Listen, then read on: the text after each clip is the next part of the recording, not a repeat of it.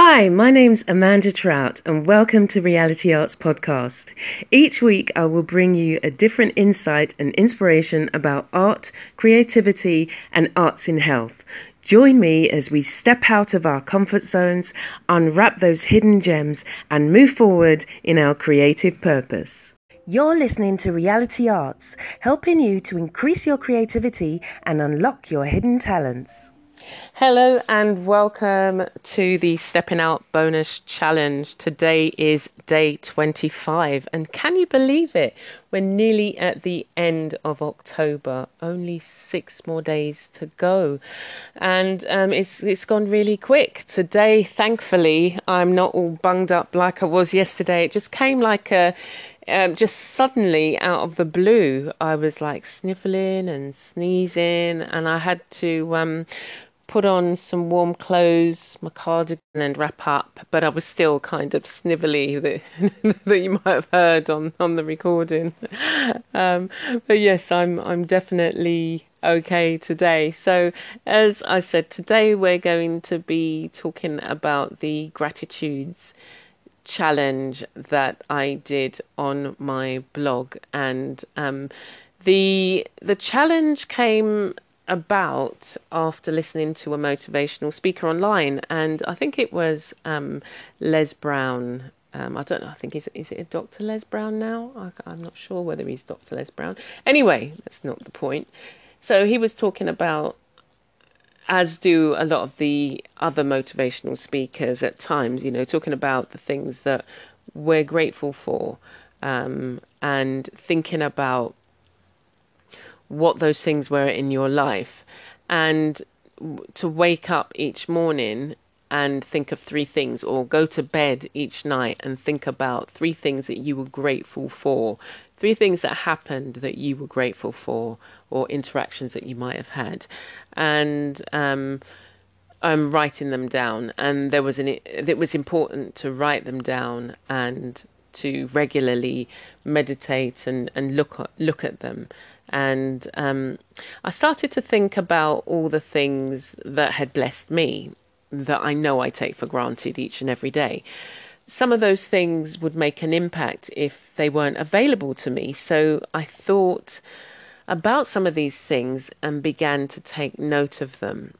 And some of the things involved areas of of my life that I, you know, you don't always pay mind to uh, and they're the practical things the things that are kind of automatic or you know you wake like I wake up in the morning and you know I I start my day with you know I have a, a cup of um, spice basil um, cinnamon basil herbal no it's not herbal tea but cinnamon basil tea.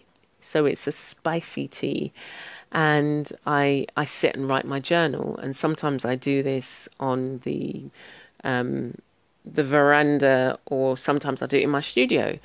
But I, I get up and I don't pay any mind. I don't think about, you know, right, I'm going to do this. I'm boiling the kettle. And I do several things. I boil the kettle, I open the curtains, I open the windows and feed the dog and all the other things. Um, but I pay none of them any mind because I, I'm just doing it on automatically because that's what I do. And then if I'm sitting in my studio, depend on whether it's rained or not, I'll sit in my studio. If not, I'll get the first morning breeze and sunshine. And these things, as I say, I don't um, I don't think about, I just do. So, what are the things that you're grateful for? Because we can become complacent not only about what we have, but about the things that we pay no mind because, as I said, you know, we're we're doing it automatically. But they would greatly affect us if we didn't have it, um, like the air that we breathe and the beating of our heart. Um, if it's raining, as I say, I go into the studio. If the studio uh, on occasion has been flooded because of the rain, but when I'm not, when I don't have access to these things, I feel a way about them, and it's just like, oh my goodness, I miss my studio. I need my studio space. But on a serious note, someone has woken up somewhere in this world with a faulty pacemaker or has had to use an oxygen tank. um, and that's their daily life. You know, somebody could be waiting for a kidney transplant and has to have dialysis two times a week. You know, some have awoken and no longer have their sight or hearing and now have to deal with that. And the, the medical profession um, doesn't, you know, they're running all these tests and they don't they don't know what's wrong with them. So we can take our health for granted and not look after our bodies, but we still want to be free from pain. You know, we can end up eating all the foods that we know are bad for us or cause a reaction.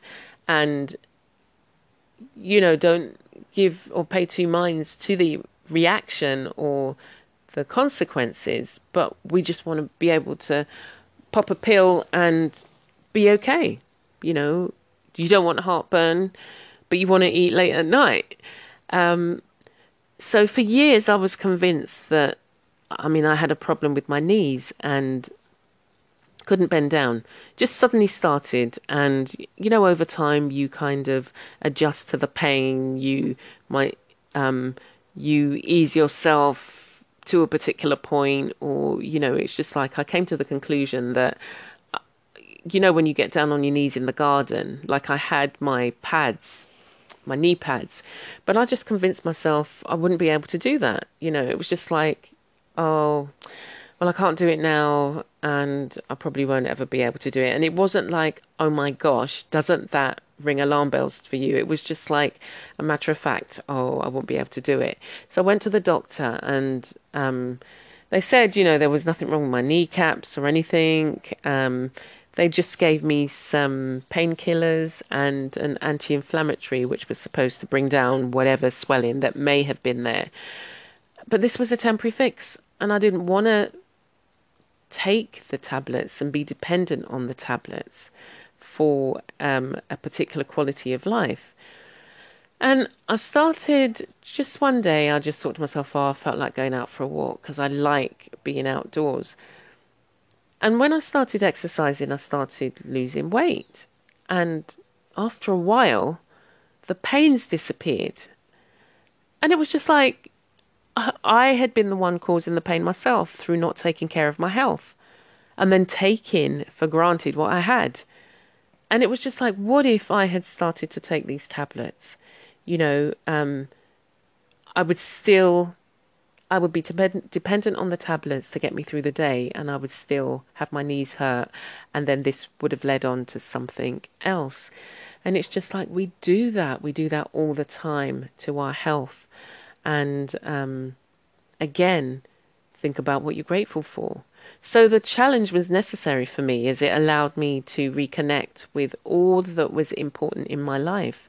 Not only the physical, the material things, but relationships that we take for granted or that we're grateful for.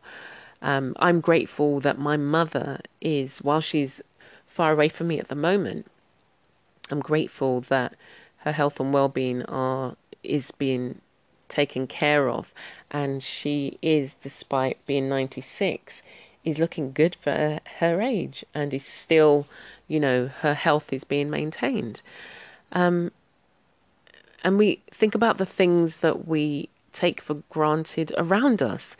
Like, um, I know that I can just get up and go outside and feel the breeze. If I wanted to, I can drive down each morning if I wanted to, um, whilst I'm in Barbados, and go and see the waves get in the sea. Um, even winter, summer, autumn, or winter, the birds are still around. So listening to the birds, the morning sunshine, and despite being cold, you know, the feeling the rays of sun on your skin is such a beautiful feeling. And there's so much more. So, what do you need to take stock of as you consider the things that you've been taking for granted? But more importantly, think about what you're grateful for. Because we can roll off this long list about things where you know we are taking for granted. But think about the things that we're grateful for. So tomorrow i will look at ways in which you can incorporate a practice of gratitude into your life. And i'll share the second part of the gratitude series. And i really do hope for the rest of the month that you find time to challenge yourself on a daily basis, do something that stretches you, that makes you feel uncomfortable, and is creative. And also dive in with me as we look at our challenges and we see how these different things can impact on our and our life. So I look forward to seeing you tomorrow. Remember, it's never too late to start. The main thing is to take one step at a time and do something you find interesting. See you tomorrow. You're listening to Reality Arts, helping you to increase your creativity and unlock your hidden talents. Thank you for listening to this week's podcast. You can check me out on my blog or YouTube channel for more creative insights, videos, and reviews. Stay blessed and be a blessing.